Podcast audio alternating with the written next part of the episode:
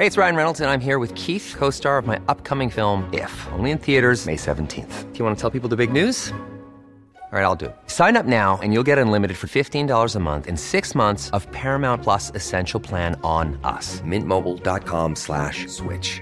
Upfront payment of $45 equivalent to $15 per month. Unlimited over 40 gigabytes per month. Face lower speeds. Videos at 480p. Active Mint customers by 531.24 get six months of Paramount Plus Essential Plan. Auto renews after six months. Offer ends May 31st, 2024. Separate Paramount Plus registration required. Terms and conditions apply if rated PG. I'm Sandra, and I'm just the professional your small business was looking for. But you didn't hire me because you didn't use LinkedIn jobs. LinkedIn has professionals you can't find anywhere else, including those who aren't actively looking for a new job but might be open to the perfect role, like me.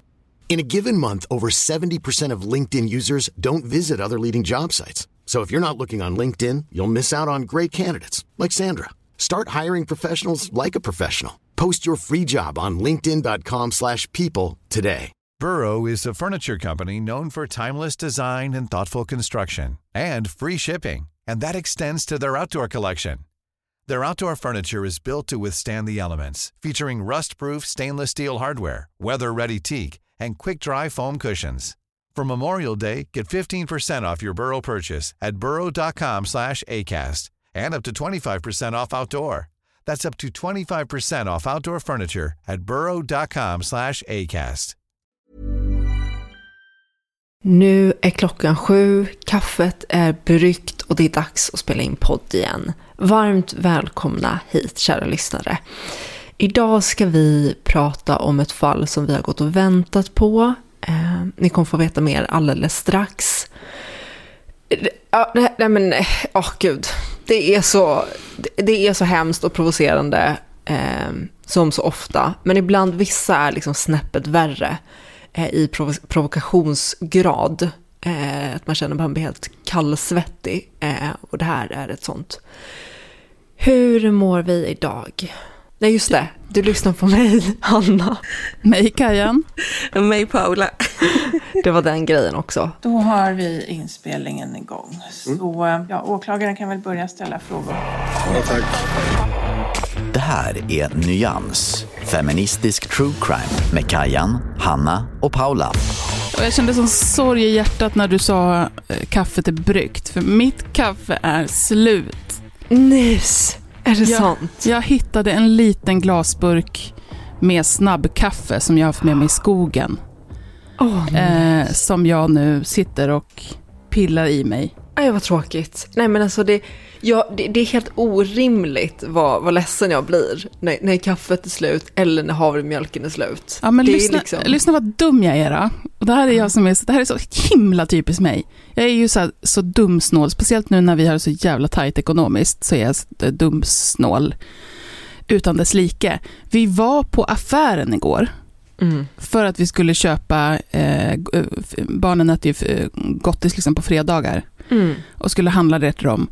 Och, Jackis, och så säger vi, var det något mer vi måste ha? För annars brukar jag beställa mat från eh, Mathem. Mm. Eh, och Jackie bara, ja du behöver kaffe. Och jag bara, mm, jag tror att jag klarar mig tills vi tar, eh, tills jag beställer. Åh nej, Kajan. För att det kändes för dyrt att köpa det i affären. Åh. Nej men, åh nej. nej men jag, jag kan verkligen relatera till det där. För kaffe Åh, är ju så, så- dyrt.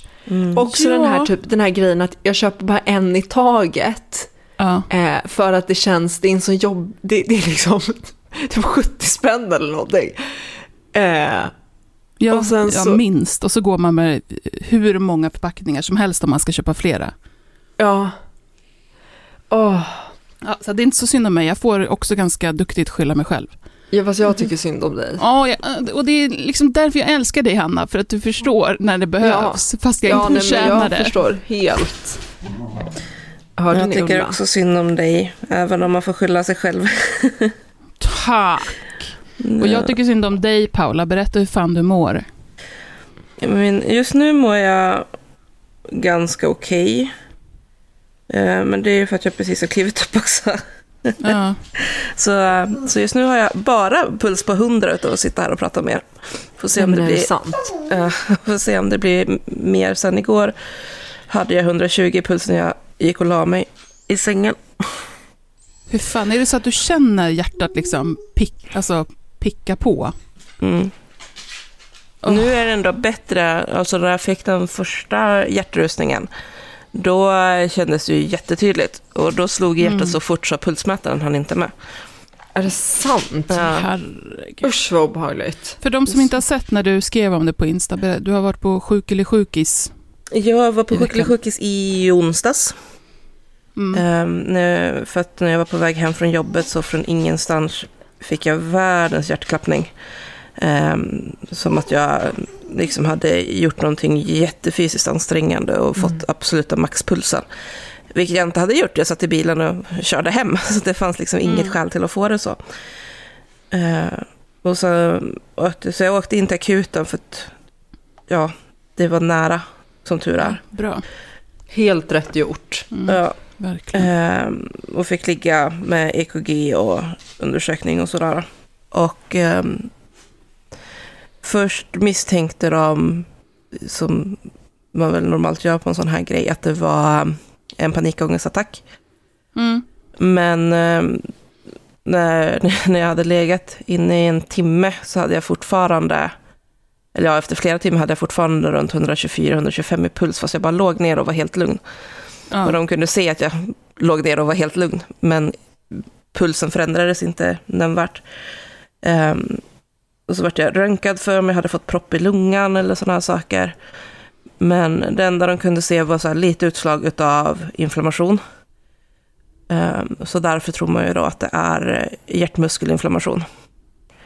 Mm. Ehm, och det är ändå relativt vanligt att man kan få det av eh, covid. Och jag hade ju covid precis innan jul Ja. och har mått lite vi. skumt efter det. Ja, för jag kommer ihåg att du sa att du liksom fortfarande kände av det lite när vi Ja. pratade, liksom flera veckor efter, att det inte var hundra. Precis, så att antagligen är det ju liksom hjärtmuskelinflammationen jag har känt av då också, men inte kopplat Mm. ihop trådarna för det. I och med att, ja, alltså jag har ju känt så att, fan vad konstigt att jag blir så lätt andfådd eller pulsen går upp så lätt. Mm. Eh, men har liksom bara så förklarat bort det med att ah, det är väl att coviden inte har släppt helt eller någonting. Men då är det ju antagligen det här som har legat, Jävla covid legat alltså. under. Ja, Ja. jävla skit. Men vad, är, vad, vad, vad behöver du göra nu för att bli bra från det här? Vad är nästa steg liksom? Massor av vila. Mm. Massor av vila och så får jag inte göra någonting kraftigt fysiskt ansträngande för jag får inte liksom anstränga hjärtat en massa. Och sen blir det ju lätt Det- uppföljande EKG och så för att se att inte hjärtat Mm. tar stryk.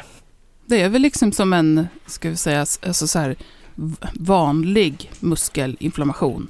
Mm. Muskeln ska vila så mycket som möjligt så att det får läka, Mm. Mm. läka ut. Sen blir det ju lite joxigt när det är hjärtat.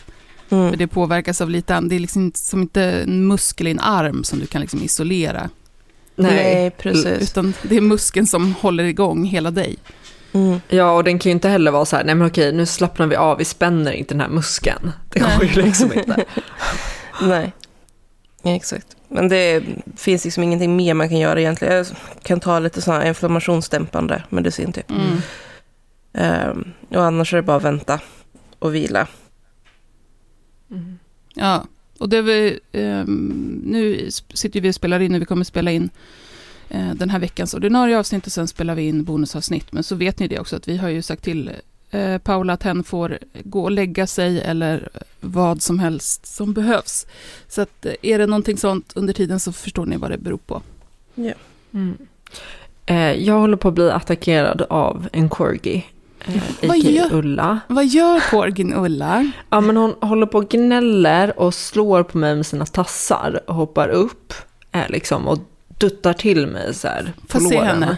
Få se henne. Men nu, gick hon, nu gick hon iväg. Grejen är att hon springer Ja. in och ut dörren för att hon vill ha mat. Ja, Så jag ge- måste, ge jag måste gå och ge henne frukost. Hon låg och sov när vi började spela in så jag tänkte att Ja. det är fine. Hon klarar sig. Men Ja. tydligen inte. Gå och Så ge mat. Jag, I'll be back. Eh, Hanna och jag har ju, vi pratar ju regelbundet om, för hon har ju en corgi, det vet ni ju, corgin Ulla, och eh, Bailey är ju en liten eh, blandras, som vi inte har någon aning om egentligen vad det är i, mer än att han är en Jack Russell-blandning. Men vi är ju ganska så säkra på att han har lite corgi i sig. Han har ju liksom exakt typ corgi-proportioner fast nerkrympt Mm. i ett Jack Russell-format. Och det är så kul när Hanna och jag pratar om hur de beter sig.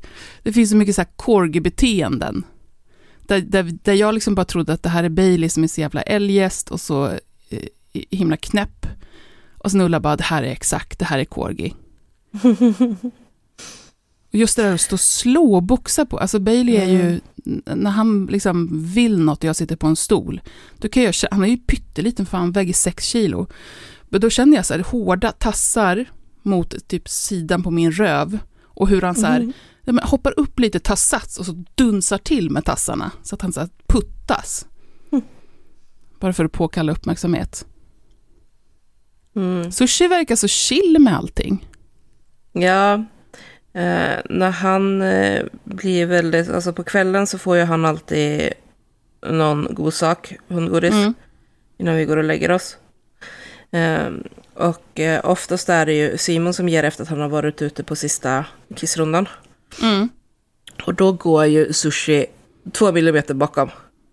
Mm. Och om Simon är på väg i fel riktning så kommer det en liten nos och liksom så här puffar mot eh, Och vaden. styr rätt. För att tala om att vi ska göra rätt saker nu, inte fel saker. Håll fokus husse. Håll rätt riktning. Det är ändå ganska, en ganska subtil och trevlig liksom, tillsägelse. Ja, så att, eh, nej, man vet när han vill någonting just för att han börjar gå bakom med nosen precis mot vaden och så puffar han till om Ja. han tycker att det blir fel någonstans. Åh, lillen. Mm.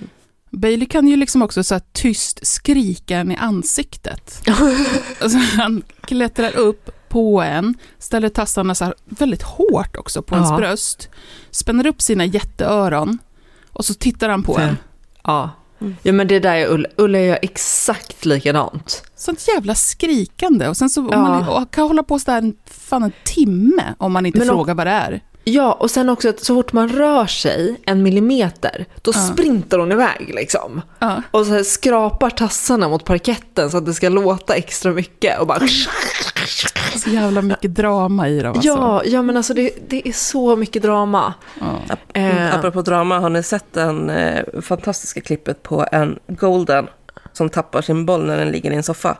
Ja. ja, ja. Det är så bra. ta upp Det- den då. Ja. Jag, jag dör här, min boll! Eh, Det finns ett annat jätteroligt klipp på, eh, jag vet inte vad det är för det är typ en golden, som ligger i soffan och så står en tårta på bordet och så råkar eh, hunden ramla ner och råkar få tårta i munnen. Jag vet, jag har sett den också. Gud, Så himla bra. Gud, om man skulle lägga alla sådana gulliga, roliga hundklipp som man har sett Mm. i sitt liv efter varandra, undrar hur många år det skulle bli i tid. Ja men alltså jag tittar ju på dem också igen och igen och igen. Jag vet, och man igen. sparar ju. Ja. Och nu ska vi rätta igång. Yes. Jajamän. Nyans, feministisk true crime med Kajan, Hanna och Paula.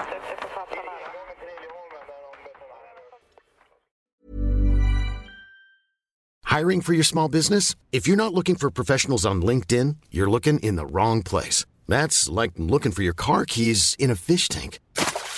LinkedIn helps you hire professionals you can't find anywhere else, even those who aren't actively searching for a new job but might be open to the perfect role. In a given month, over 70% of LinkedIn users don't even visit other leading job sites. So start looking in the right place. With LinkedIn, you can hire professionals like a professional. Post your free job on linkedin.com/people slash people today.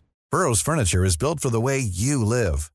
From ensuring easy assembly and disassembly to honoring highly requested new colors for their award-winning seating, they always have their customers in mind. Their modular seating is made out of durable materials to last and grow with you. And with Burrow, you always get fast, free shipping. Get up to 60% off during Burrow's Memorial Day sale at burrow.com slash ACAST. That's burrow.com slash ACAST. burrow.com slash ACAST.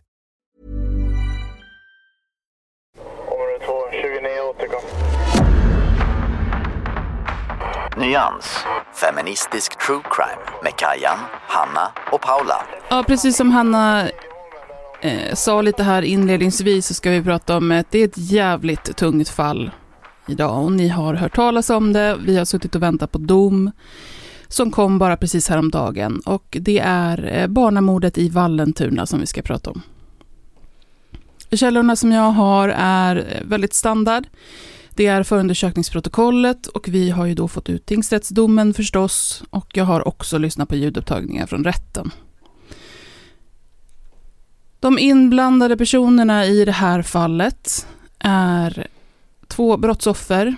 Vi har Luna, som vi kallar henne, 13 år, och Särkan, som vi kallar honom, 10 år. Och så har vi en förövare som vi kallar för Defne, 45 år. Ungefär, 45-årsåldern säger vi. Och vi har fingerade namn på allihopa. Det är barn inblandade och det är släktskap dem emellan. Så att även om eh, det finns en nu dömd förövare så, eh, så har vi fingerade namn.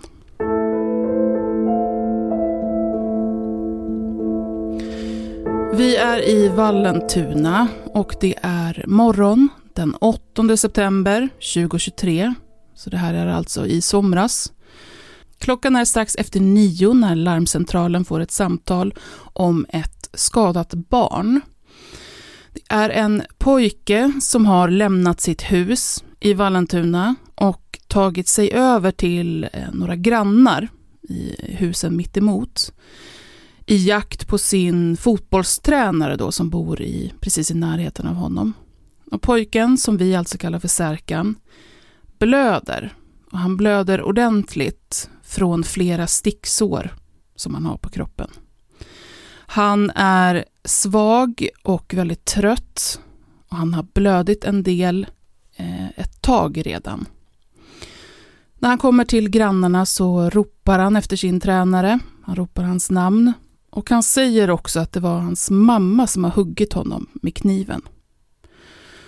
Den här lilla pojken säger också att mamman försökt döda hans stora syster som alltså är eh, personen vi kallar för Luna. Fotbollstränaren då, som under flera års tid har haft en väldigt nära kontakt med Särkan, varit lite som en extra förälder till honom, tror att det här är någonting som pågår just nu. Det här med att mamman försöker döda eh, pojkens stora syster. Så han beger sig direkt och börjar springa över till Särkans hus för att försöka hjälpa Luna. Men precis när han kommer dit så blir han avskuren av eh, polis som precis har kommit till platsen efter att grannarna då har larmat.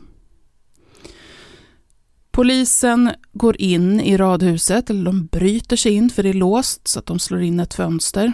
Och så börjar de söka igenom huset. Ganska så direkt så hittar man familjens hund, en golden retriever, till synes oskadd. Ehm, man börjar söka igenom de andra rummen och i ett av sovrummen så hittar man en flicka. Det är Luna och hon är knivhuggen till döds. Någon verkar också ha dragit täcket över hennes kropp och över hennes huvud. Så polisen ser henne inte först för att hon är täckt. Man fortsätter upp på övervåningen och där i ett sovrum så hittar man också mamman. Hon ligger medvetslös i sin säng, även hon skadad. Och man hittar också under hennes ena hand en kniv. När platsen är säkrad och man kan börja göra en, eh, en kartläggning av lägesbilden så bedöms mamman Defne som skäligen misstänkt för mord och mordförsök av sina två barn. Dels då utifrån det som Särkan, som nu är eh, förd till sjukhus och håller på att opereras. Dels utifrån det han har berättat och dels utifrån att man också uppfattar mamma Defnes skador som självförvållade. Hennes tillstånd är heller inte livshotande. Så det är klart att det, det är allvarliga skador och hon eh, kommer opereras och sådär. Men det finns en skillnad i skadorna, jag ska gå in lite mer på det sen. Man kan också se att Luna, som alltså är en 13-årig flicka, har varit avliden en stund. Vi ska försöka reda ut vad det är som framkommer under förundersökningen så att vi får en bild av vad det är som har hänt. Det är, som ni förstår av den här beskrivningen, ett jättestort fall. Eh, det finns också väldigt mycket detaljer, vi kommer inte kunna gå in på allting, men ska försöka sammanfatta det här. Defne flyttar till Sverige 2007 och eh, året därpå så träffar hon en man som hon gifter sig med och de gifter sig då där året efter när de träffas, så 2008. Det här är mannen som kommer att bli eh, Lunas och Serkans pappa. Sen 2014 så är det här paret dock separerade. Och det har inte varit en konfliktfri separation. Parterna har tvistat i domstol om eh, vårdnad av barnen, om vart barnen ska bo och också hur umgänget med barnen ska se ut. Men den här aktuella helgen då som vi pratar om så bor barnen hemma hos Defne i Vallentuna. Och det är också hon som haft barnen mest, medan pappan har haft eh, då rätt till umgänge. Både socialtjänsten och rätten har slagit fast att det finns stora, det man kallar för samarbetssvårigheter föräldrarna emellan. Och att det här är någonting som har påverkat barnen väldigt negativt på olika sätt. De har dragits in i det här. Det finns också en rad olika orosanmälningar, både från de båda föräldrarna liksom mot varandra, men också från externa parter. Så liksom grannar, skola och så vidare. Um, jag tänker, jag ska inte gå in jättemycket på de här orosanmälningarna. Vi kan väl liksom säga att det är... Det står helt klart att det finns ehm, eh, problematik hos båda föräldrarna. Eh, det pratas också om att det förekommer våld eh, hemma hos pappan. Men som sagt, även mamman har fått orosanmälningar. Defne kommer då ursprungligen från Turkiet och på den senare tiden här, precis innan händelsen, så har hon börjat ha mer kontakt med en gammal bekant därifrån. Jag tror att de gick i skola tillsammans när de var yngre. Och det här är en man som har eh, han har haft och har fortfarande känslor för Defne och nu pratar de om att de ska köpa hus tillsammans och de ska bygga en framtid ihop. Så de börjar titta på hus i Sverige. Och det kommer att vara två olika hus och två olika mäklare eh, som blir liksom särskilt centrala i utredningen. I FUPen så kan man till exempel läsa en rad sms mellan framförallt Defne och de här mäklarna. Eh, den här mannen då, han är hela tiden kvar i Turkiet eh, och är med på liksom telefon ibland och annars via sms och så. Och han är också alltid väldigt upptagen med olika möten när mäklarna vill att han ska skicka över papper och intyg och sådär. Eh, för grejen är att det är hans pengar från hans företag som ska bekosta hela det här husköpet. Så det här första huset som man tittar på så meddelar man mäklaren att man vill köpa det. Ehm, och sen så är det en massa konversationer däremellan där mäklaren hela tiden informerar om att nu måste det här pappret komma in och, och den här handpenningen måste betalas och så vidare. Eh, och ska, när ska vi skriva kontrakt och vi kan inte flytta det längre. Eh, men, men Defne och den här mannen då skjuter upp allting hela tiden. Så till slut går den här första mäklaren vidare med andra köpare. Och det andra huset man tittar på, där är det samma upplägg. Eh, Defne meddelar mäklaren att Eh, de vill köpa huset och också att hela beloppet kommer att betalas från mannens turkiska företag. Och sen är det en massa turer kring det där. Man, mäklarna, enligt lagstiftning så måste de veta var pengarna kommer ifrån och det måste redogöras för och sådär, vilket inte sker. Men det här går i alla fall så långt att Defne skriver på kontraktet för köpet av det här huset. Men det finns inga pengar. Och när hon försöker säga att hon ångrar köpet, eh, så informerar mäklaren henne om att eh, det funkar inte så. Kontraktet är påskrivet och betalning måste in. Återkommande i de här mäklarkontakterna och i smsen som man kan se i fuppen så uttrycker Defne hur eh, pressad och stressad hon känner sig av mäklarna.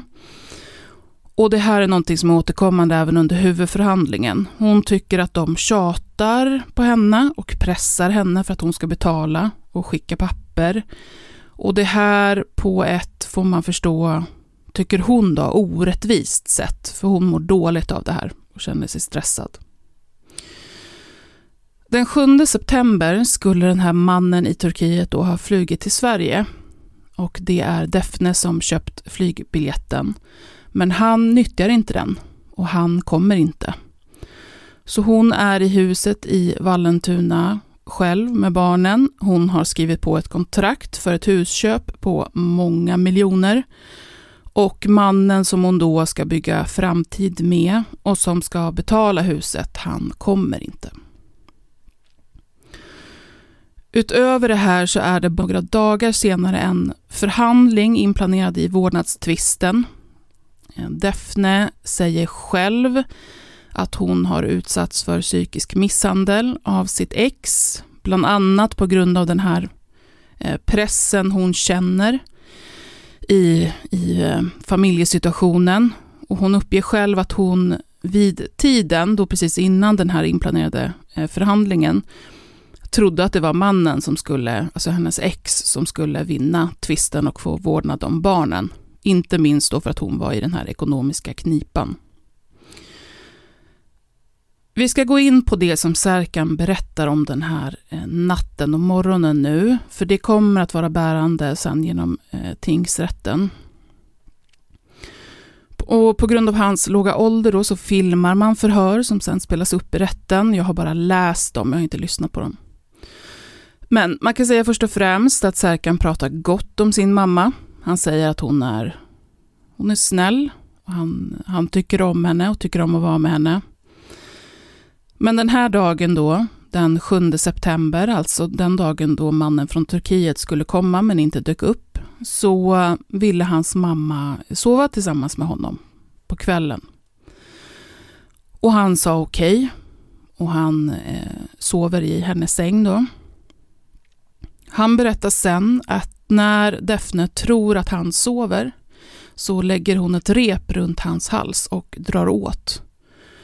Och jag kan säga att polisen kommer sen att hitta ett hundkoppel på rummet som matchar repet som Särkan beskriver. Han säger också att hans mamma försöker lägga en tröja över hans mun, men att hon, hon missar, så den hamnar inte rätt. Och Särkan blir såklart väldigt rädd. Han eh, kommer loss från det här och han eh, går upp i sängen och så går han in till sitt rum. Hans mamma kommer efter och frågar vad det är som har hänt, varför han har gått iväg. Och när han säger att han blev rädd så säger hon att eh, han har drömt allt. Att han bara hade en mardröm.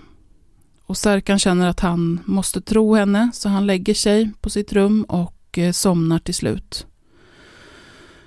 Men han fortsätter att berätta att vid fyra tiden ungefär, alltså tidig morgon, så vaknar han av att hans mamma hugger honom med en kökskniv. Och det gör hon samtidigt som hon trycker en kudde över hans huvud. Hon tar också det här repet runt hans hals igen. Han ber sin mamma att sluta, att inte döda honom. Och till slut när han liksom säger att, ja, men att hon ska sluta, hon behöver inte hugga mer för han kommer dö ändå, så slutar hon. Och så går hon mot systerns rum. Efter ett tag så kommer hon tillbaka. Eh, Särkan har då liksom tagit sig upp och stått uppe och har liksom tänkt att han ska försöka ta sig därifrån. Men ser att hon kommer tillbaka och han, han lägger sig i, i sängen och spelar död mer eller mindre. Men han säger att hans mamma fattar att han lever och hon hugger honom igen. Han är helt svag i kroppen, han blöder rejält. Eh, hans mamma det, jag ska säga att det är mycket mer detaljer här med hur man rör sig mellan rummen och sånt, men vi får ta det i stora drag. Hans mamma, berättar han, säger något i stil med att om jag dör så ska ni dö också. Hon pratar även om att eh, hon var ihop med fel person och Särkan tolkar det då som att hon syftar på, på hans pappa.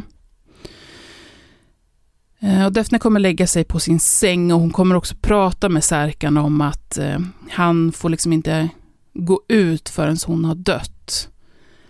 Um, att han måste vänta och sådär. Och hon försöker också få honom att lägga sig ner bredvid honom, men han känner att lägger jag mig ner nu så, så dör jag.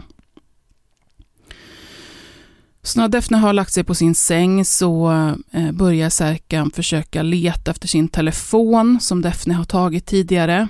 Han börjar röra sig runt och försöker ehm, packa ner saker i sin träningsväska.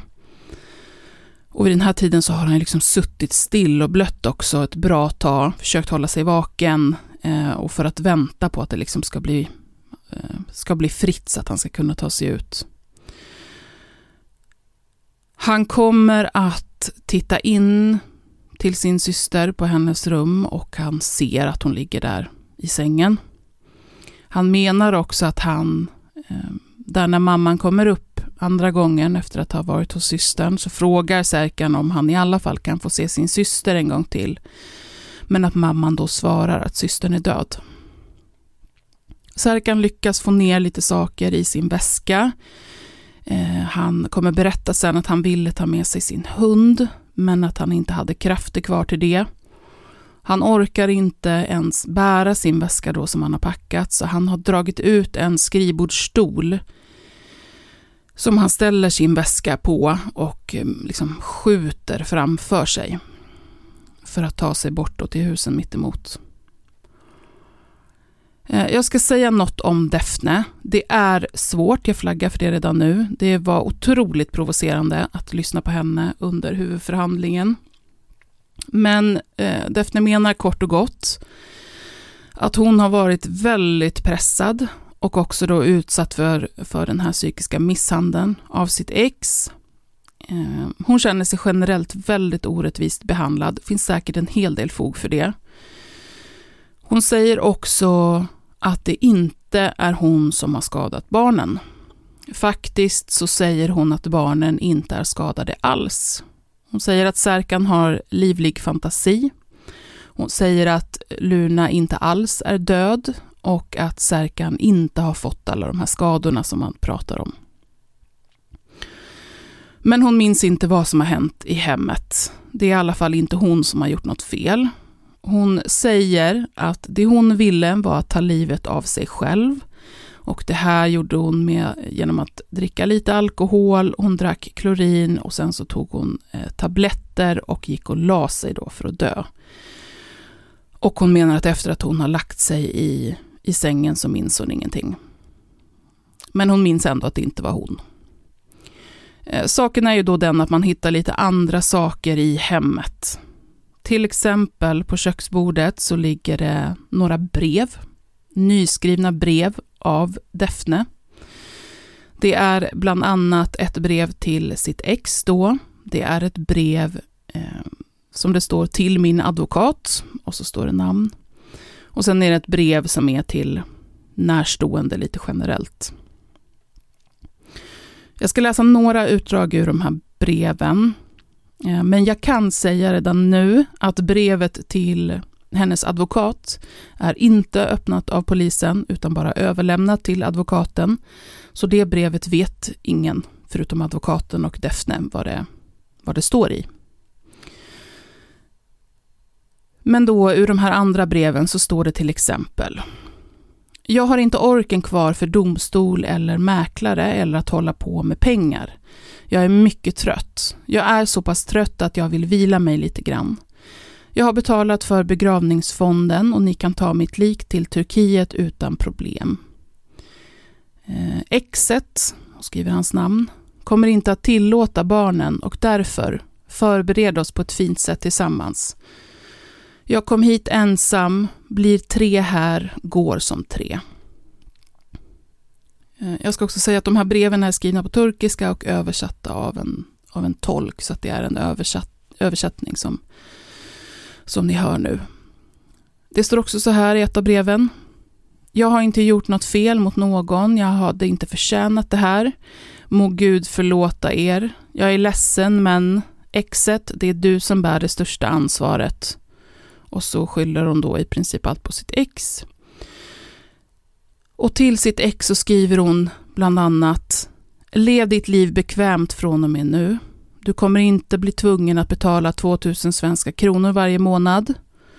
Och hon skriver också, du kommer inte göra det, men snälla skicka kropparna till Turkiet. Jag betalade för begravningsfonden. Och på bordet så hittar man också ett inbetalningskort till en begravningsbyrå i Turkiet. Och I den här betalningen, som var eh, för henne själv, så ingick det barn under 18 år. Eh, lite kort bara om skadorna. Eh, Luna har avlidit till följd av stick i halsen. Det här sticket har skurit av bland annat halsartären.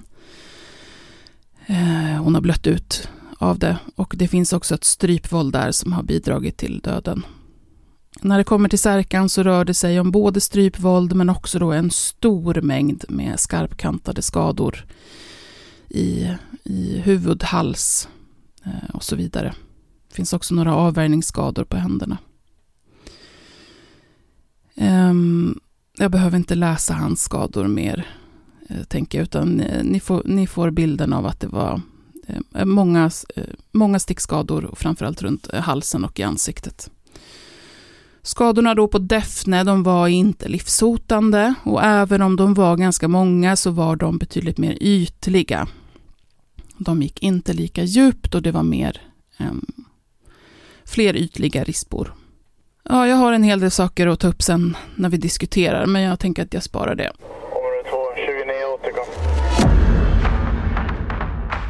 Nyans, feministisk true crime med Kajan, Hanna och Paula.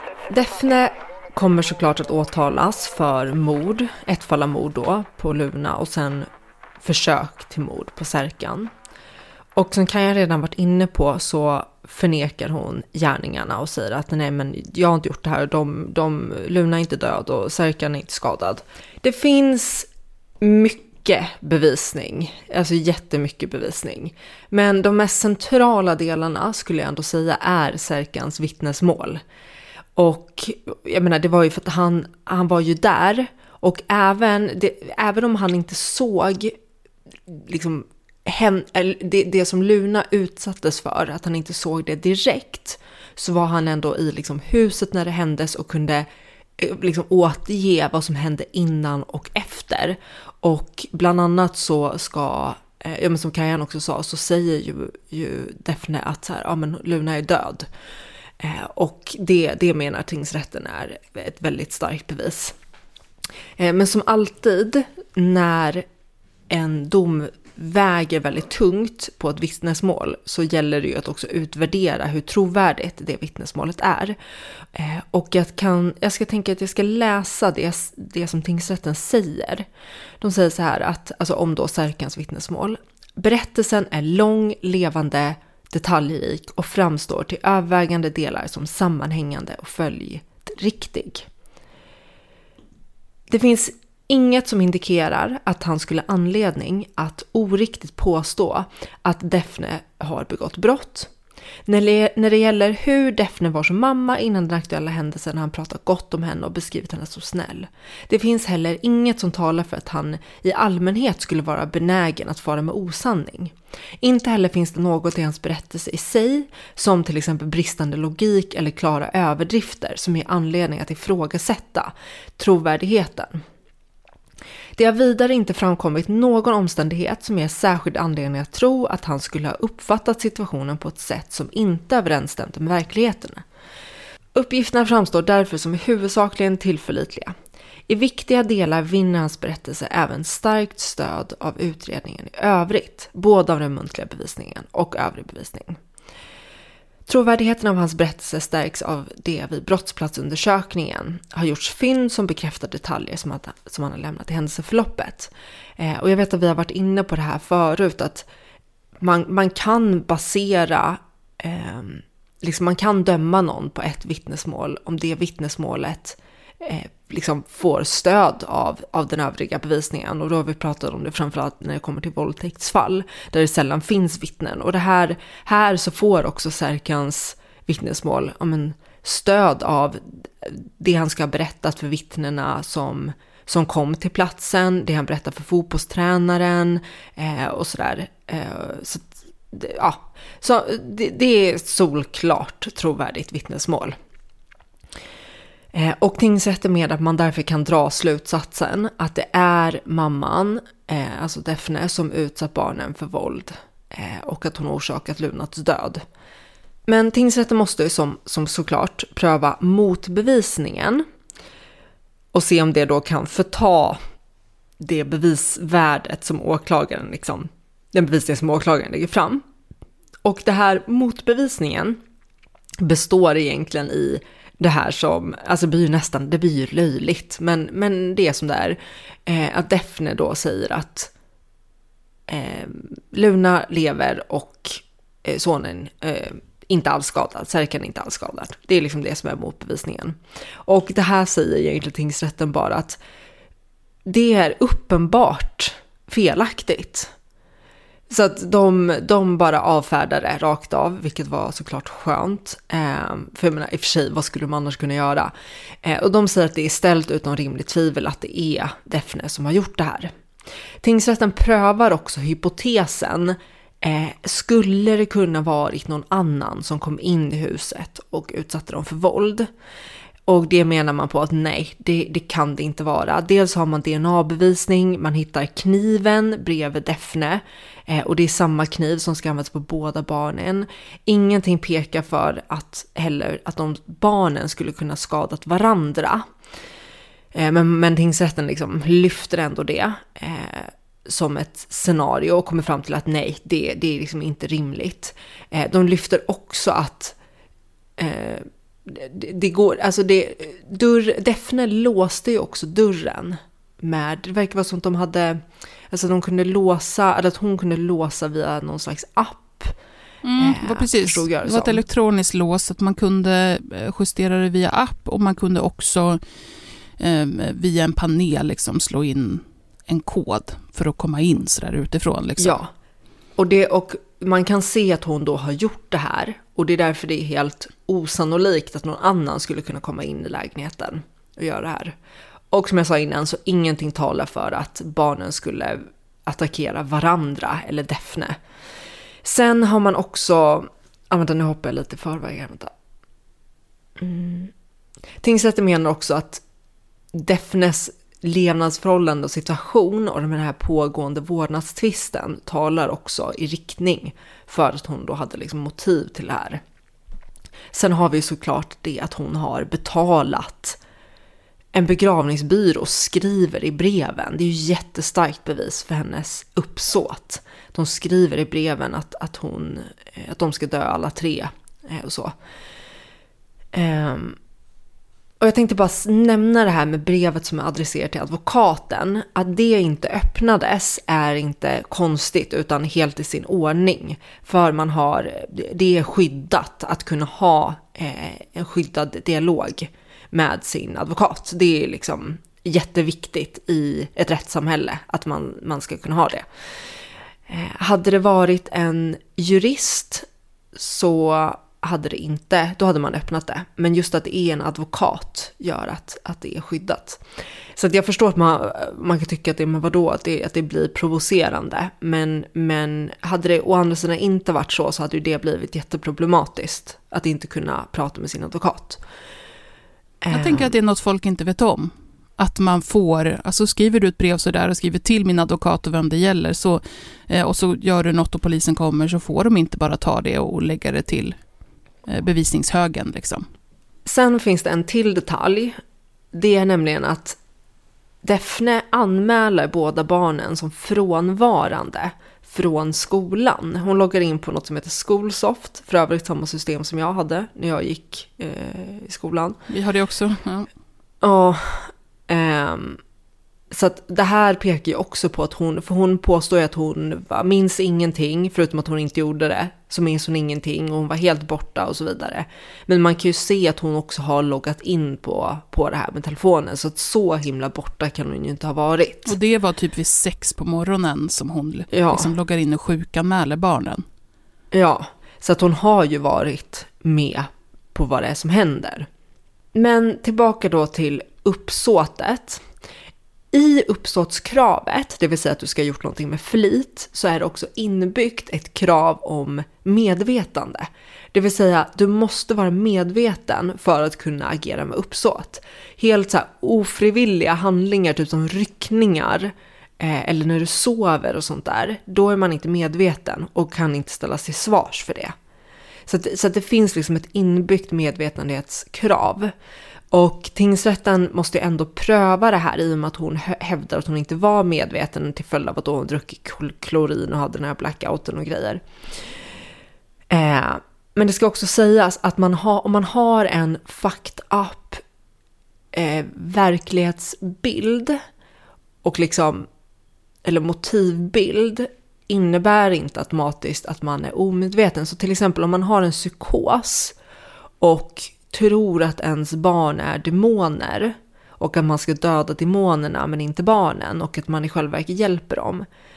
Eh, det är ju en liksom helt fucked up verklighetsuppfattning, men du är fortfarande medveten. Du uppfyller fortfarande kraven för att vara medveten.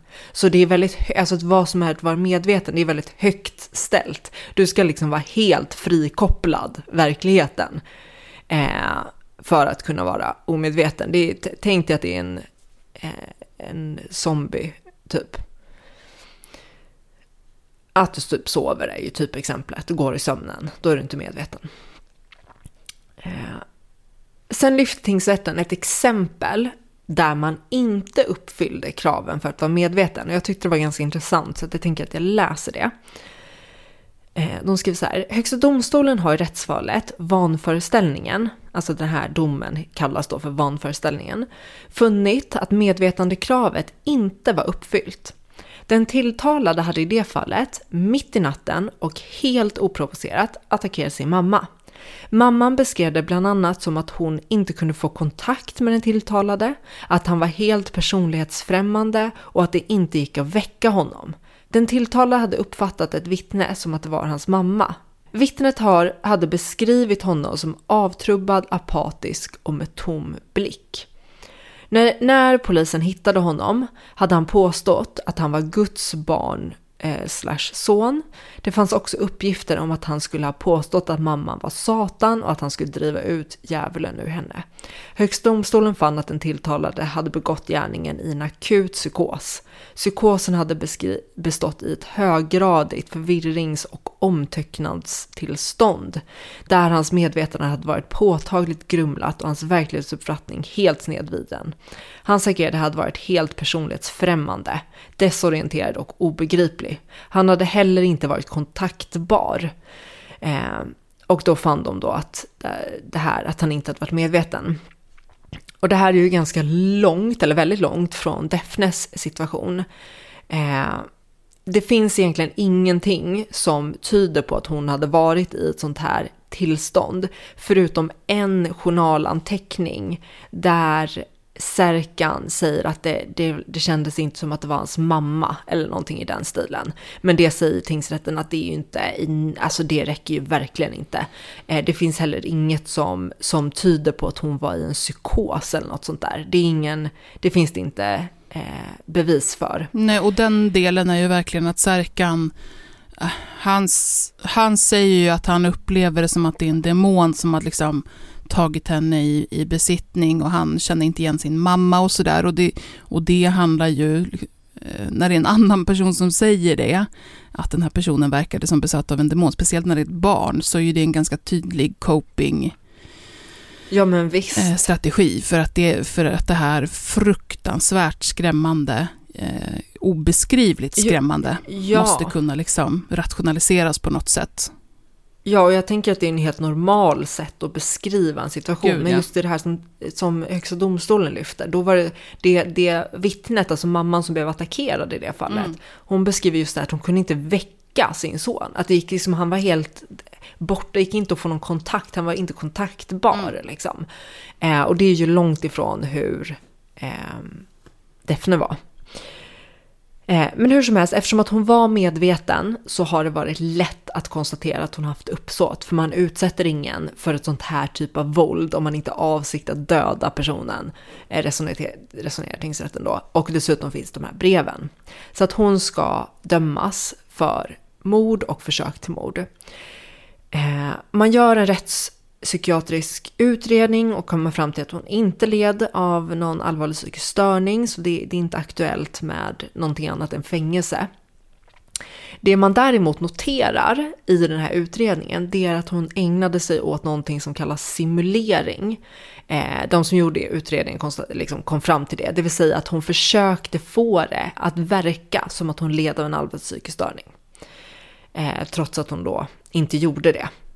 Och hon döms helt självklart till livstidsfängelse. Det finns inga andra alternativ i ett sånt här fall. Hon har angripit sina barn i deras hem. Hon är liksom deras trygga person i det som ska vara deras trygga miljö med ett brutalt våld.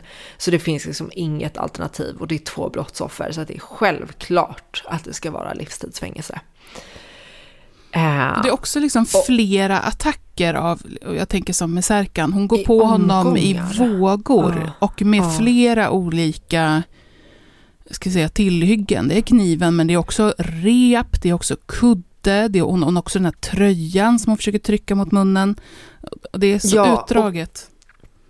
Alltså jag har, eh, ja, men, ja men visst så är det. Och jag, jag bara flaggar för det. Om någon jävel nu kommer och försöker skylla, alltså typ på, på Instagram eller någonting, får det till att nej men hon är egentligen ett offer för den här exet då, de var ju en vårdnadstvist. Jag kommer gå berserk, alltså Ja. jag kommer flippa då.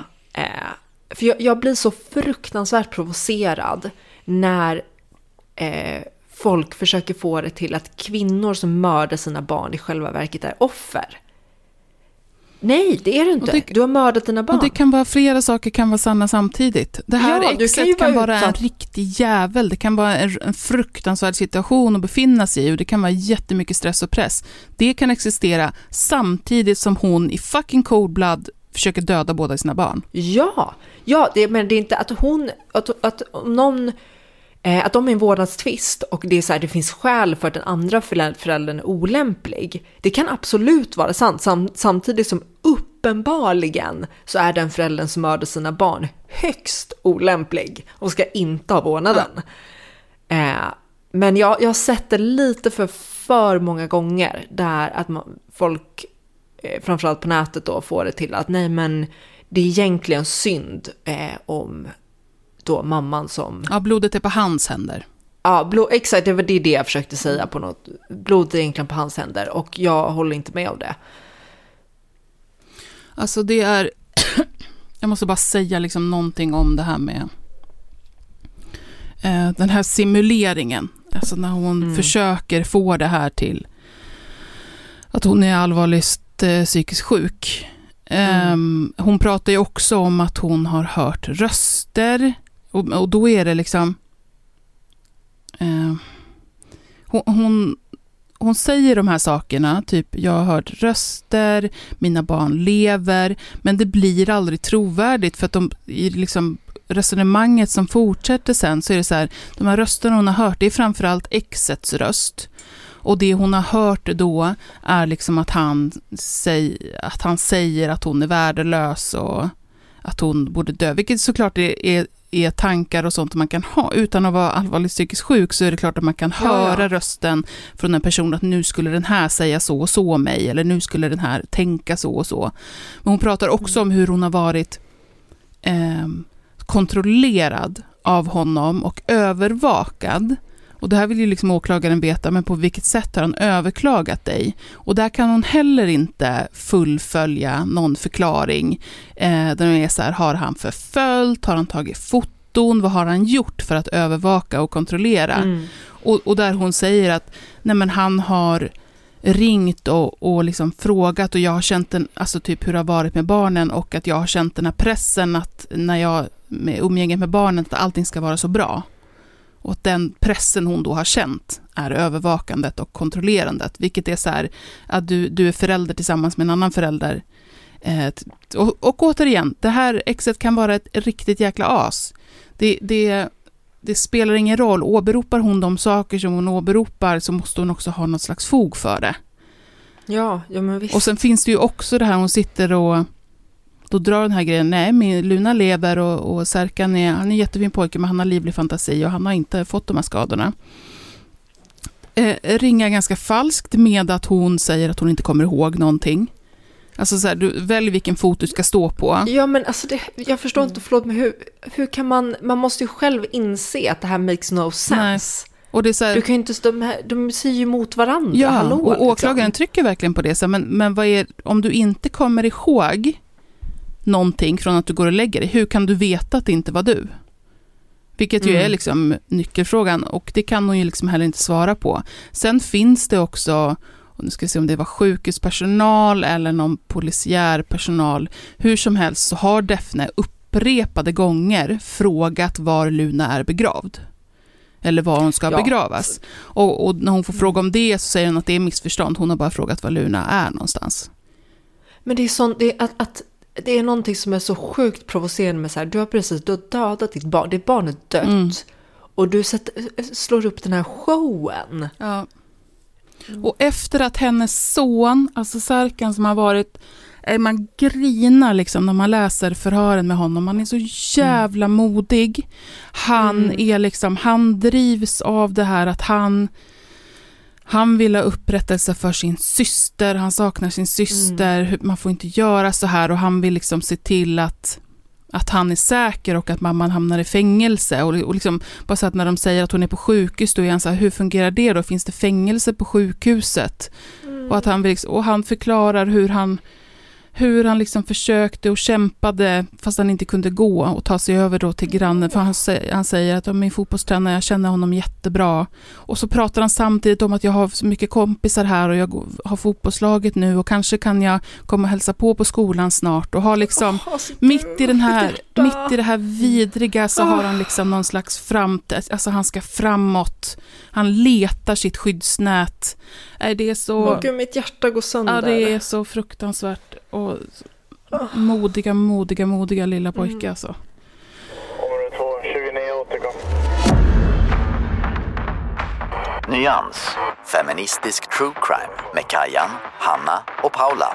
Eh, Vi har sagt det förr, det är ju någonting speciellt ändå när det är just barn som blir Ja. utsatta. Och det är väl just så här att de är små och de är skyddslösa och speciellt när det är föräldrar. Att föräldrarna är de som ska ta hand om och vara de som garanterar skyddet, inte de som skadar. Och det är helt oberoende av kön på, på föräldern. Och så blir jag så här samtidigt den här liksom syn, för att man är så himla agiterad redan i det här fallet. Mm. Och så blir man så här, alla de här jävla liksom krigsrubrikerna på Instagram mot, förlåt jag glömmer pojkens namn, eh, lilla bebisen som pappan, M, Eh, mm, Matteo, Matteo, tack. Matteo, just det. krigsrubrikerna mot hans pappa, mot liksom... Det fanns Mm. inga ursäkt, ursäkter, ing, eller ursäkt finns såklart inte, men inga förklaringar liksom till hans, inga förmildrande omständigheter, inga sånt, utan bara krigsförklaringar mot den här vidriga barnamördarpappan. Mm. Och så sitter vi i en sån här situation som är den här mamman, och vi ser, och det har vi pratat om förut, vi ser det flera gånger, där det bara är tyst. Inte ett ord. Inte ett, jag har inte sett, alltså inte ett ord. Jag har sett, och då har det ju varit med tyngdpunkten på det här pågående vårdnadsutredningen. Ja. Och att man trycker på att hon var utsatt för så mycket press, att den här pappan säkert var ett svin, även om man inte har kunnat hitta egentligen någonting som, som tyder på att han skulle ha varit ett sånt enormt svin. Men, men det är ändå där man liksom lägger, att det måste, måste vara någonting sånt. Och eh, Och jag har sett det i fler fall också, som med mamman som sköt ihjäl sina två små barn och sen sig själv. Mm. Det är ju ett fall vi inte tar upp eftersom det finns ju ingen FUP eller liknande att ta del av Mm. där. I och med att de kom fram till att mamman sköt barnen, sen sköt hon sig själv. Eh, och då, då brukar man egentligen från polisens håll eller från rättsväsendets håll bara göra en form av uttalande om att det här är vad som har hänt. Men eftersom förövaren också är död så finns liksom ingenting mer att Processa. Att göra. Nej. processa. Och då blir det heller ingen riktig FUP utav det. Och eftersom det är barn Mm. inblandade så den FUP som finns blir ju nästan helt maskad. Ja, Eh, men det finns vet vi också från fallet med Mm. föräldrarna som dödade sina två små barn. Att det fanns ju i princip ingenting att ta del av där för att allting blir maskat för att det handlar om barn. Vilket fall menar du då? De sjuka, två Ja, sjuka i- döttrarna i, i, någonstans i, Skåne. södra Sverige. Ja, systrarna. Ja, Ja. just det. som de ja, föräldrarna tar tar på. Och där är pappan man hittar som har hängt sig själv. Ja. Nej men att just så här, när det blir då kvinnor som gör någonting så försöker man hela tiden att hitta förklaringen i en man. Mm. Mm. Eh, Det finns ytterligare ett fall ifrån Göteborg där eh, mamman dödar sina två barn och sig själv och, tänder, eh, och sen tänder eld på lägenheten. För att döda sig själv och röja spåren. Mm. Och där pappan inledningsvis fick skulden, men där man kunde se sen att han, han hade alibi, han hade verkligen varit på sitt jobb och sådana grejer, han hade ingenting med det här att göra. Och eh, där man senare hittade då att den här mamman hade haft antagligen då något form av eh, problem av någon form av beroende så att hon hade gjort av med jättemycket pengar och döljt det för pappan att de var i väldigt svår ekonomisk situation och hon hade inte sett någon väg ut ur det så att hon hade tagit livet av sig och av barnen. Mm. Eh, men ändå försöker man i de här fallen hitta så att nej men det kan inte riktigt vara så att hela skulden ligger på kvinnan. Medan omvänt, när det är pappan som gör någonting, så är det istället att all skuld ligger på honom. Då finns det ingenting som kan vara en förklaring på någonting annat än att han har agerat i ren ondska. Men jag har också kunnat konstatera att det finns mansrättsaktivister där ute som gör det här omvänt. Mm. Det Att när kvinnorna agerar så måste det vara för att de bara är fyllda av hat och spite mot, mot sitt ex. Eh, eller så handlar det om att liksom, de är utsatta för så mycket press. Jag vet att vi pratade lite om det i mordet på Tintin. Mm. Att där var det ju mycket snack på Flashback till exempel från, från mansrättsaktivister. Att, att den här utdragna vårdnadstvisten med Tintins mamma var skälet till att han eh, till sist dödade Tintin. Att han inte pallade med mer att, av att bli granskad och satt under lupp och kritiserad och att hon pratade om och spred hela tiden att han var en sån dålig förälder och sådär. Ja, det är så mycket som bubblar i huvudet, för jag blir så förbannad på det här. Alltså när, i- åt båda håll, men jag tänker det första som du pratar om. Hur, alltså vad är syftet? Om du har en, om det, din argumentation kring kvinnors utsatthet och kvinnors situation i Sverige i, och i vårdnadstvister och i förhållande till ex eh, och eh, våld i hemmet och sådär. Om, du, om din argumentation är byggd på en så tunn analys, att hela den analysen skälps om en kvinna någon gång är en förövare, då får du ju sätta dig ner och göra ditt jobb. Då har du ju en åt helvete för tunn... Alltså då, har du då är det ju ett korthus. Vad fan ska du göra med ett, ett korthus? Ja. Mm. För det, det, Ja, men det existerar samtidigt och det, det blir så äckligt att och, och tänker framför allt på liksom såklart de utsatta barnen. Det blir så äckligt att använda deras förövare som har medvetet, med uppsåt, haft ihjäl dem. Mm. Och på, och på vidriga sätt. Att använda det för att vara så här... Mm, alltså det, det blir ju verkligen för att använda som något slags sl- slagträ. Att inte ens i det här fallet är det kvinnor som, som Mm. kan ha den här formen av agens och, och uppsåt. Mm. Nej, men det är återigen det här om en kvinnor, den här helgonbilden. Eh, Mm. Och jag fattar ingenting. Vem försöker man hjälpa? Nej, alltså, jag fattar ingenting. Oh. Nej, jag har också så, så för att det, det det resulterar i blir ju bara att cementera den här patriarkala synen på kvinnor som några eh, maneter till mähän som bara mm. glider omkring och så händer saker. Mm. Utan att de någonsin har ett eget ansvar eller egen agens när någonting de gör faktiskt är dåligt. Mm. Kvinnor har bara egen agens när de gör saker som ses som positivt. Men mm. så fort de gör saker som ses som negativt så är det liksom att nej men de kunde inte hjälpa det. Då, är, då vill man direkt liksom... Alltså det, det är ju lite det här vi har pratat om tidigare, när, när feminism på något sätt blir att kvinnor ska behandlas som män. Mm. Och då menar jag inte i en positiv bemärkelse då, utan att det blir lite så här, ja men män får aldrig kritik så då ska inte kvinnor få det heller. Mm. Eh, män kommer undan med våld så då ska kvinnor också göra det. Mm. Män kan svina sig när de är chefer så då ska kvinnor också få göra det. Och så vidare. Så det blir lite det här, ja nu har mm, kvinnorna varit förtryckta så länge. Så, ehm, och inte fått bete sig hur de vill, så att nu ska de få göra allt. Och de har inget ansvar för något, för allting egentligen i slutändan bara männens fel i alla fall. Mm. Exakt, och alla de här jävla omständigheterna som man drar in som någon slags, ja i vissa fall då när det, när det är män som är förövaren så är de helt ovidkommande för att män ska inte eh, utöva våld eller, eller så, och det ska man ju inte, eh, mm. begå mord på sina barn ändå. Men när det är kvinnor då, då är de här omständigheterna väldigt, väldigt viktiga. Och då finns liksom mm. inget annat. Och det är så här, ja, naturligtvis, sitter du och skriver på ett kontrakt för att köpa ett hus och det inte finns mm. några pengar, och du har skrivit på mm. kontraktet och mäklaren vill ha in pengarna, det är klart att det är en vidrig stress. Mm.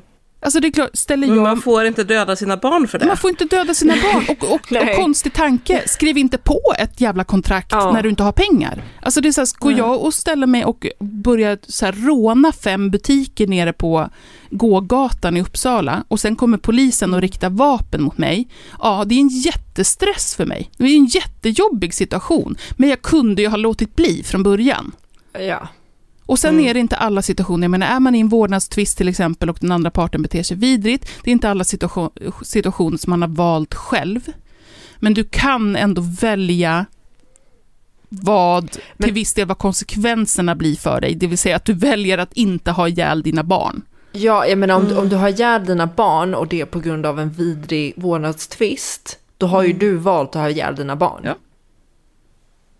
Mm. Det är liksom, jag, jag, jag fattar inte hur man kan ha så mycket förstå, alltså, förståelse för att, eller hur man kan eh, bortförklara det. Men tror ni inte att det blir mm. lite så här också att folk resonerar kring att mammor vet alltid sina barns bästa?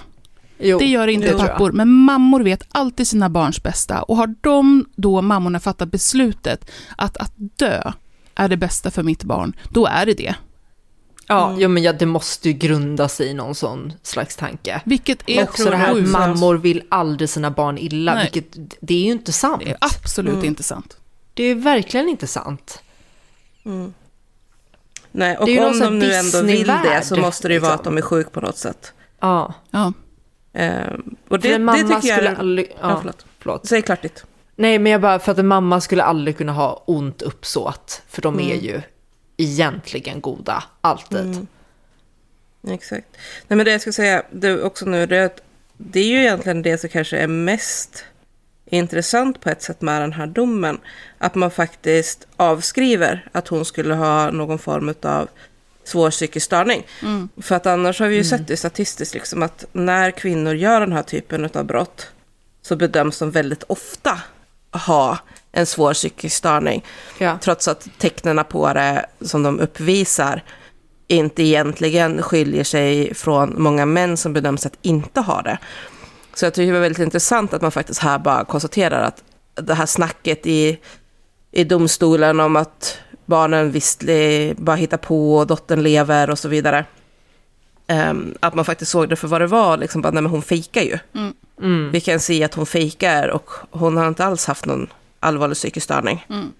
Ehm, och det, det här har ju blivit bättre med tid, men tittar man längre bakåt i tiden så har det ju nästan varit lite så att nej men en kvinna kan inte vilja sina barn ont. Alltså kan inte hon skada sina barn annat än om hon har en allvarlig psykisk störning. Så att brottet i sig har ju varit egentligen den största bevisningen av att hon har en svår psykisk störning och inte egentligen så mycket runt omkring. Och nu börjar man ju titta på det mer eh, jämställt. Mm. Ja, för att jag menar att, att, att begå ett brott är ju inte bevis för att ha en allvarlig psykisk störning. Nej, nej, nej. nej. Och, och det finns eh, dokumenterad eh, historik kring Daphne att hon har haft psykisk ohälsa på olika sätt. Och eh, också behövt vård på olika sätt. Det är inte heller någonting som krockar med att hon i det här fallet inte var inne i en djup psykos eller liksom s- styrdes av det på, på något sånt sätt. Och det har man ju som sagt kunnat se, att det försiggås av en planering som är väldigt rationell. De här breven är otroligt prydligt och fint skrivna eh, kuvert som är liksom eh, adresserade på väldigt tydligt, alltså hon har suttit och skrivit det för hand på fint papper liksom. Eh, Och också att hon har fört samtal med, med sonen under tiden om sitt uppsåt och om liksom bara, det, det finns ingenting, det håller inte. Det gör inte Nej. det. Och då kan hon sitta sen och försöka så här, ah, vad, är det, vad är det galnaste jag kun, skulle kunna säga? Jo, men att eh, min, min dotter lever och min son är inte skadad. Mm. Mm. Hon tror att alla är korkade. Usch, jag hatar henne. Usch, Ja. jag hatar henne. Det är bara en sån parentes eller vad man ska säga. Men tänk på det. Jag vet att haveristerna, framförallt Axel, haveristerna, har fått så jävla mycket skit för eh, saker han har sagt när de gick igenom den här eh, dokumentär, radiodokumentären som vi snackade lite grann om, eh, Maria Sveland om eh, porrbiografer Aha, okej. och sexuella övergrepp på porrbiografer. Och jag kan ju direkt säga att jag håller med Axel om andemeningen. Jag håller inte med om hur han uttrycker det. För att han är ju också lite av en edgelord och vill ju säga saker på grövsta sätt liksom, för att få Ja. reaktioner. Men, men för han tar ju upp en sån här Ja. grej typ om, om eget ansvar. Att de bland annat ehm, är, är en tjej som de intervjuar som berättar att hon polisanmälde några män för en gruppvåldtäkt på en av de här äh, porrbiograferna. Och när hon sen kom tillbaka så blev hon portad. Och då, var, och då vet jag Axel bara, så bara, men vad fan, om du går på en sån här porrbiograf eh, med en torsk, för det handlar ju om sexköp, blir våldtagen, anmäler det, är det inte ganska givet att porrbiografen kommer att porta en om man kommer tillbaka sen en, två dagar senare med en ny snubbe? Mm. Ehm, för att det, det är liksom, du kan Ja, ju inte ta hand om dig väl- själv. Nej men jag tänker de tillå- alltså de måste, de kan ju inte tillåta, om de vet att det är ett sexköp som ska ske, då kan ju inte de tillåta det, för det blir väl det koppleri. Ja, Så precis. de, Alltså, måste, de får ju inte bara låta det ske. Nej, och det, är- det är ju verkligen så här att...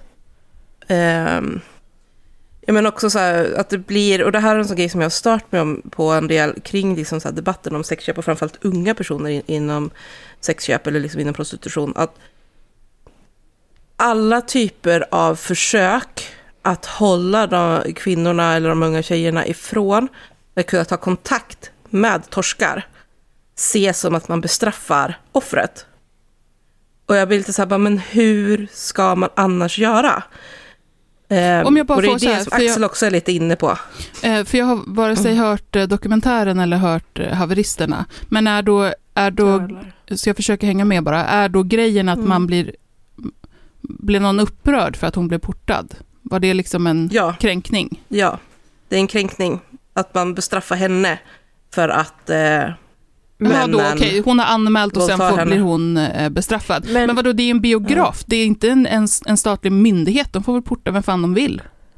Ja. Men jag förstår inte, portar de inte henne då för att hon, det ska ske ett sexköp? Att det är det Jo. som är... Jo. Och det är ju menar, det om de, de inte menar hade liksom portat, att... då hade ju de begått ett brott. Ja, och det är det de menar liksom så att om de fattar att det handlar om en utsatt tjej eller liknande som, som är på väg att ehm, genomföra ett sexköp så, så är det givetvis att de portar. Dels så är det, måste Såklart. de det rent lagligt. Och dels handlar det också om att försvåra för sexköpet att kunna ske. Eh, men samtidigt, i och med att tjejen rent juridiskt och på alla sätt och vis inte gör någonting fel, så kan de ju inte göra, alltså de kan ju inte tvinga henne att inte göra det här. Eh, Nej. Och det Nej, nej, nej. har de inte liksom jättetydligt bevis heller på att det här är vad som kommer ske, så kan de heller inte anmäla mannen. Nej, men vad har de för alternativ? Antingen säger de välkomna in eh, och, och så kan det här sexköpet ske på, i våra lokaler. Eller så säger de nej tack, det kommer inte ske hos oss. Det är de alternativen som de har Ja, och kan ja, påverka. ja, ja. Och, Den Ja. Och den ena är, eh, säger vi välkomna in så riskerar vi att vi begår ett brott genom att säga välkomna Mm. in. Det blir ju en jätteorimlig situation. Det är ju självklart, man misstänker att eh, de här personerna går hit för att det ska ske ett sexköp, så det är självklart att man måste säga att nej, ni kan inte komma hit. Mm. Det är ju, det är ju, det men så ser ju Som sagt, lagen jag tar ut, höjd för att jag inte Ja. har hört den här dokumentären. Jag ska, Ja, jag ska nej, jag har inte lyssna. heller hört. Jag ska lyssna. Jag har inte heller nej, hört men för det, dokumentären. det är också sån här grej, för att de frågar ju liksom då till exempel så att ja, men om det hade kommit fram personal eh, och frågat hur det står fatt, om du verkligen är här för att du vill och såna här grejer. Vad, vad hade du svarat? Och alla säger bara så att nej men jag hade ju bara sagt att allting är jättebra och att det är lugnt och det, det här vill jag göra och så vidare. Och det blir också så här, men vad ska de göra? Ja.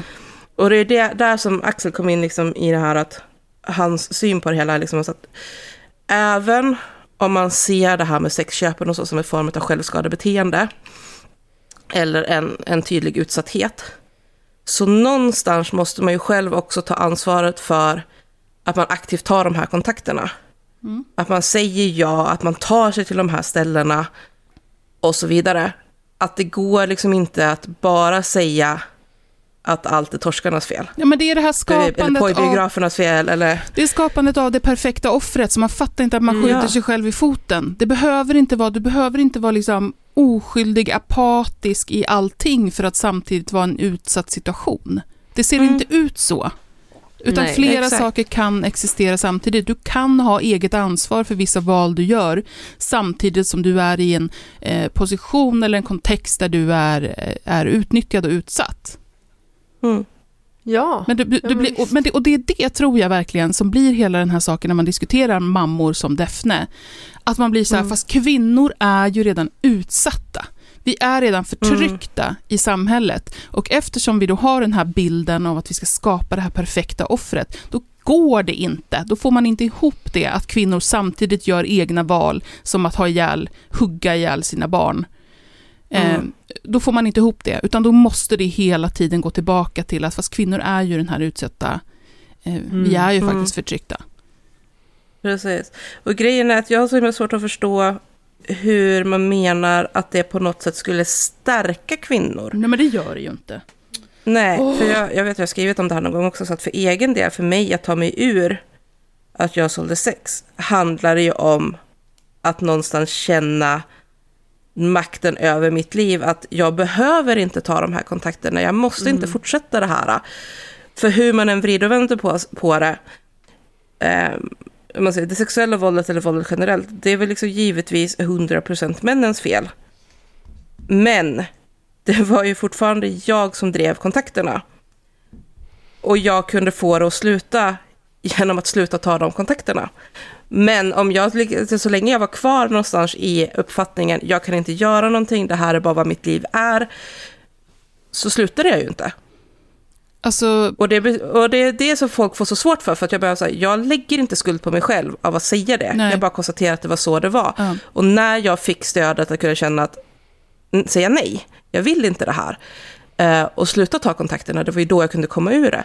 Så jag tänker, liksom, som jag ser det så låser man ju fast utsatta kvinnor mycket mer i den här utsattheten, när man trycker så mycket på att du har absolut inget ansvar i det här, du har absolut ingen agens i det här, allting är bara männens fel, du kan inte göra någonting. Och försöker vi skydda dig genom att Ge an, ta ifrån ge all- mobiltelefoner Ja. och stoppa möjligheten till kontakt, då straffar vi dig. Alltså det, det är som sagt, men vad ska man göra då? Man ger ju all kontroll över situationen till förtryckaren. Alltså jag kopplar, och det är, in- jag säger inte på något sätt att det är samma sak, men det är liknande reson- resonemang kring det jag jobbar med med kroppspositivismen och att jag trycker ganska hårt på det här att det står på liksom olika ben, att det finns det, det strukturella, det finns fettfobi och fetthat i samhället stort och det finns en smalhetshets och så vidare.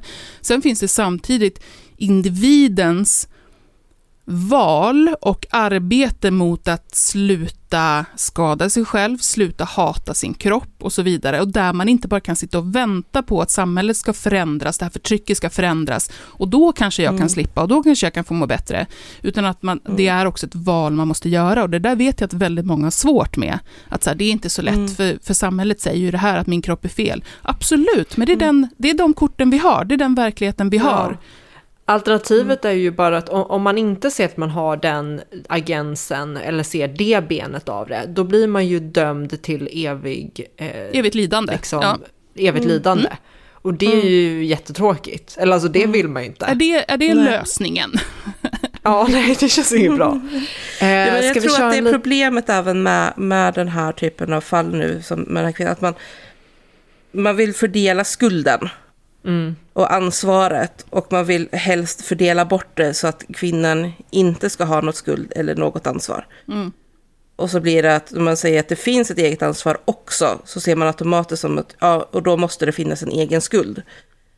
Och så, så liksom vänder man sig mot, mot det och blir sur. Område 2, 29 återkom. Nyans. Feministisk true crime med Kajan, Hanna och Paula. Okej, ja, vi, måste, vi, vi måste ju ta i det här. Jag vill inte på ett sätt, men vi kan inte låta bli. Och det jag pratar om är ju Ulf Kristerssons eh, lilla Instagram-reel med hälsning till, eh, jag glömmer bort vad han heter förnamn. Macron. Macron. Åh, det är så Eh, cringe. när, när han då ska tala om för Macron hur det funkar i Sverige. Brace yourselves. Ja, och ehm, han gör ju det här uh, sittandes vid något bord med en liten kopp kaffe och en kanelbulle som ser jättetorr ut. och en liten svensk flagga bredvid sig. Och det roliga är, um, Dyngbaggegalan la upp det här klippet, eller en del av det här klippet på sin post. Och så bara kommenterar det med, eh, de börjar bli bra när de här AI, eller det här AI, AI är fantastisk eller något sånt där. Vilket har gjort att jättemånga människor var, alltså var helt säkra på att det här är någon som driver. Det det är här är ett AI-klipp ja. av eh, Ulf Kristersson. För att eh, hans mimik och hans sätt att röra sig på är så otroligt, otroligt hemskt. Men också att hela liksom det här, vad det är han säger, är nästan precis lika hemskt. Vi ska se om vi kan få till ett ljud på det här. In Sweden, we have a saying that goes Det finns inget dåligt väder, bara dåliga kläder. There is no such thing as bad weather, only bad clothing.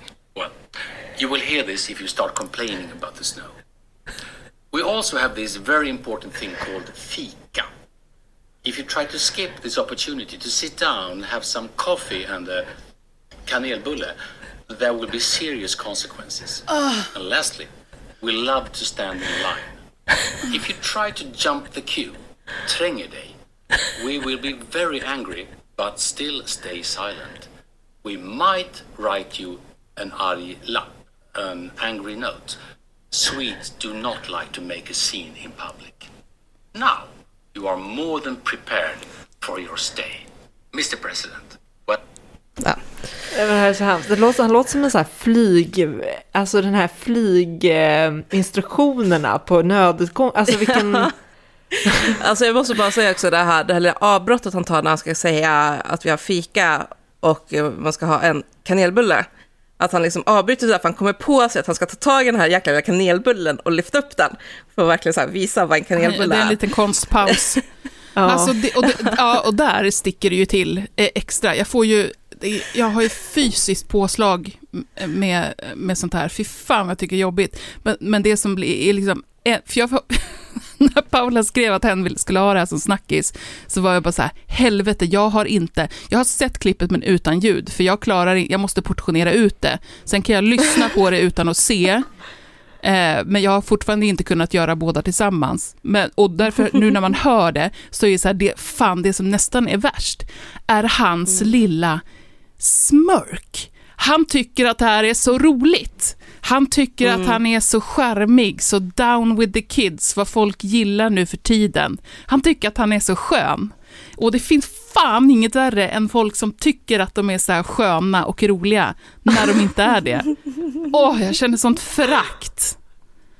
Ja, och jag vet att Kajan hatar ju allt sån här spex, Åh, spexerier. hatar. Kajan hatar spexerier. Det här är verkligen Sluta din värsta. Försök vara rolig. Antingen är du rolig, eller så är du inte det. Och det är helt fine om du inte är det. Men sluta försöka Mm. krysta fram det genom spexerier. För det blir vidrigt. Men var det, inte, var det inte så att Macron också inte, han svarade väl inte? Det var Jo, inte att han han bara svarat. höhö. Jo, okej, vad svarat. svarade Dear Ulf, tack för informationen. I arrive well prepared, warmly dressed. Looking forward to sharing a fika. Ja, tack. eh, Jag tror att, jag tror att eh, Ulf Kristersson kände nog tack och lov för det. För hade han dissat honom där så hade det varit, Alltså det, det hade i och för sig varit det, det jättekul. gör det ju liksom bara mer cringe, för det där är ju verkligen Ja. det minimala, där Macron är så här, eller hans Ja. stab är så här, åh herregud vad pinsamt, kolla vad Sverige har gjort. Eh, vi kan inte låtsas som ingenting, för att det kommer bli ännu mer pinsamt. Eh, vi vi Ja. måste svara något trevligt nu och le, så kan vi gå vidare sen och låtsas som att det här är, Som om ingenting. som att det inte har Det hänt. roliga är ju, det jag tycker är absolut roligast med det här eh, i klippet, alltså dels hans mimik, Oh. när han så här rynkar lite på näsan och, och har sig, för att han, han ser ju verkligen ut som en fejkad robot. Mm. Mm. Eh, men också så här hur många som har kommenterat det här klippet eh, på temat, jag läser ett, eh, eh, en kommentar, och det är många som har skrivit liknande grejer. Eh, så snubben som trängde in sig i en lägenhet avsedd för utsatta människor, och som trängde sig före den allmänna bostadskön och fick en hyreslägenhet av sin polare som var vd för bolaget. Och trots att det var hyresgäster som var, vart vräkta, de hade andra kontrakt samtidigt, precis som Ulf, som fick ha kvar kontraktet, ska alltså snacka om att tränga sig. Vidrigt. Mm. Snacka om att skjuta sig själv i foten med... Han har bara Ja. laddat en jävla hagelbrösta med, med torra kanelbullar från Pressbyrån och bara pepprat sig själv. Ja. En annan som har skrivit pinsamt, ingen icke-svensk kommer tycka detta är roligt, inte många svenskar heller. Barnsligt och pinsamt, sagt av en statsminister till en pres- president, seriöst. Ja, nej, men just det, jag också tror just det här, det är så otroligt fel i tiden. Ja, Ja, men Alltså det kan inte vara med, det är så olämpligt Alltså, just nu. och, och då måste jag bara säga, jag vet att vi pratar länge, men alltså humor är en delikat, alltså, det här vet inte jag om, om tillräckligt många greppar. Humor är en delikat jävla konstform. Håll inte Ja. på, nej, vem som helst kan inte ställa sig på en stand-up-scen och köra. Vem som helst ska inte göra det. För att det blir bara vidrigt för alla inblandade. Låt de som är roliga göra med det, så kan vi sitta och skratta åt det och applådera. Mm. Men, men det finns liksom inte en... Sluta hålla på och krysta fram såna här hemskheter. Det, det är här det värsta jag vet. Mm. ja men verkligen. Det, och man får ju också se det ljuset av, som du säger, det, det är en delikat konstform och så vidare, men, men också eh, Ulfs popularitetspoäng, så att säga, bara sjunker och sjunker. Det, om man säger högerblocket är relativt oförändrat i storlek, tack vare att i princip alla väljare som tycker att eh, Ulf Kristersson har tappat det, går över till SD. Mm. Så SD men växer, visst. Moderaterna sjunker. Eh, och sådär. Men, men liksom... Att i det läget, när de egna väljarna sviker för att de tycker han är dum i huvudet, och alla icke-moderata väljare tycker han är ännu mer dum i huvudet, i synnerhet från vänsterkanten då, där man är väldigt förbannad över att han inte, alltså han fortsätter att prata om hur Israel har rätt till självförsvar och att man vägrar att mm, liksom ställa upp på att det de gör i Gaza är fel och så vidare. Det, liksom, han är så illa omtyckt just nu. att i det läget, i en ganska seriös situation av att bjuda in eh, en president från ett annat land, göra sånt här fånigt jävla klipp. Alltså även om, även om det hade varit asroligt levererat, så hade tidpunkten varit helt fel. Allt är fel med Ja, det- men det är allt, allt är fel. Mm. Område 2, 29 återkom. Nyans, feministisk true crime med Kajan, Hanna och Paula. Eh, och nu, kära lyssnare, håller min kissblåsa på att sprängas efter en hel kanna kaffe. Så att eh, vi får... eh, tack så Kajan ser lite, jag vet Nej, inte. jag var jätteglad. Jag, var- jag, tänk, jag sitter och tänker på din kissblåsa, att den ska få... Du ser glad ut och jag bara, jag vet inte vad det där Det där var obehagligt Kajan, varför ser Jag du har ut inte sett det sådär? där tidigare. Nej men hörni, tack så jättemycket för att ni har lyssnat och är ni inte Patreon så gå och bli det bums. Ni kommer inte ångra er, jag lovar. Och ge oss fem stjärnor på Spotify och där ni lyssnar och sådär. Eh, maxstjärnor. Om ni kan ge fler så gör det. Jag vet inte om det kanske finns någon mer. Ja, skitsamma. Eh, puss och kram, hej! Hej då! Hej då!